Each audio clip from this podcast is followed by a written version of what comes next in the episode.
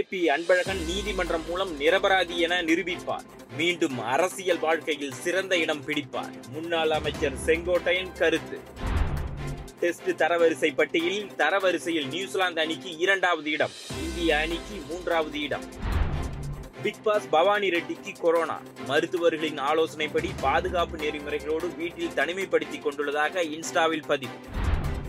மதமாற்றம் தமிழகத்தில் வேகமாக பரவுகின்ற ஒரு விஷச்செடியாக உள்ளது. பாஜக மாநில தலைவர் அண்ணாமலை ட்வீட். டெல்லி குடியரசு தின அணிவகுப்பில் நிராகரிக்கப்பட்ட தமிழ்நாடு அரசின் ஊர்தியை மாநிலம் முழுவதும் கொண்டு செல்லும் தமிழக அரசின் முடிவுக்கு தமிழக பாஜக தலைவர் அண்ணாமலை வரவேற்பு.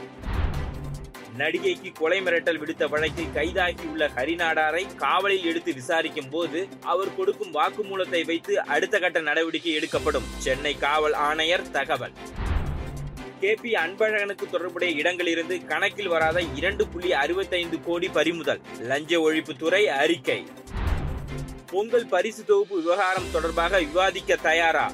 எதிர்க்கட்சி தலைவர் இபிஎஸ்க்கு அமைச்சர் சக்கரபாணி சவால். பாகிஸ்தானில் தனது தோழிக்கு நபிகள் பற்றிய அவதூறான கேலி சித்திரங்களை வாட்ஸ்அப்பில் அனுப்பிய பெண்ணுக்கு மரண தண்டனை அறிவிப்பு.